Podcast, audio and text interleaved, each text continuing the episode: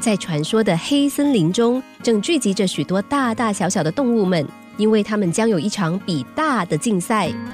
忽然，大牛用力的踩着步伐走了上台，台下的动物们一看见壮大的水牛，忍不住惊呼：“真大！”紧接在大水牛后面的是一只大象。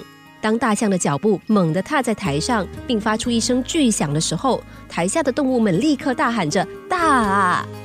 然而，这个时候台下有一只不服气的青蛙突然跃上了台，说：“我也能变大。”只见小青蛙开始拼了命鼓起肚皮，并得意的问：“我大吧？”没想到台下的动物们一点也不给他面子，全都异口同声的嘲笑说：“他一点也不大。”青蛙一听，非常不服气，于是它的肚子越鼓越用力，也越鼓越大。忽然，从青蛙的身上传来“砰”的一声，青蛙的肚皮破裂了。可怜的青蛙自始至终都不知道自己到底有多大。另外有则故事，其中的含义十分相近。有个登山高手终于找到机会攀登珠穆朗玛峰，但是他最后却没有完成这个壮举，因为在六千四百米的高度的时候，他已经体力不支停了下来。有朋友替他惋惜，说他应该多坚持一下，只要在一点点的高度就能够到达顶峰了。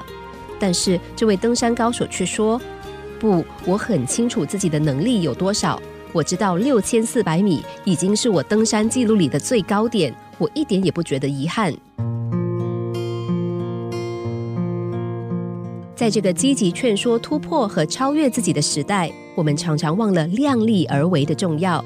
生命的力量看似无限，其实有限。我们不能够过度的勉强自己，因为最好的突破方式是：今天我只能到此为止。接下来我会检讨今天的高度，并努力充实自己。下一次攀登，我一定能够突破到高点。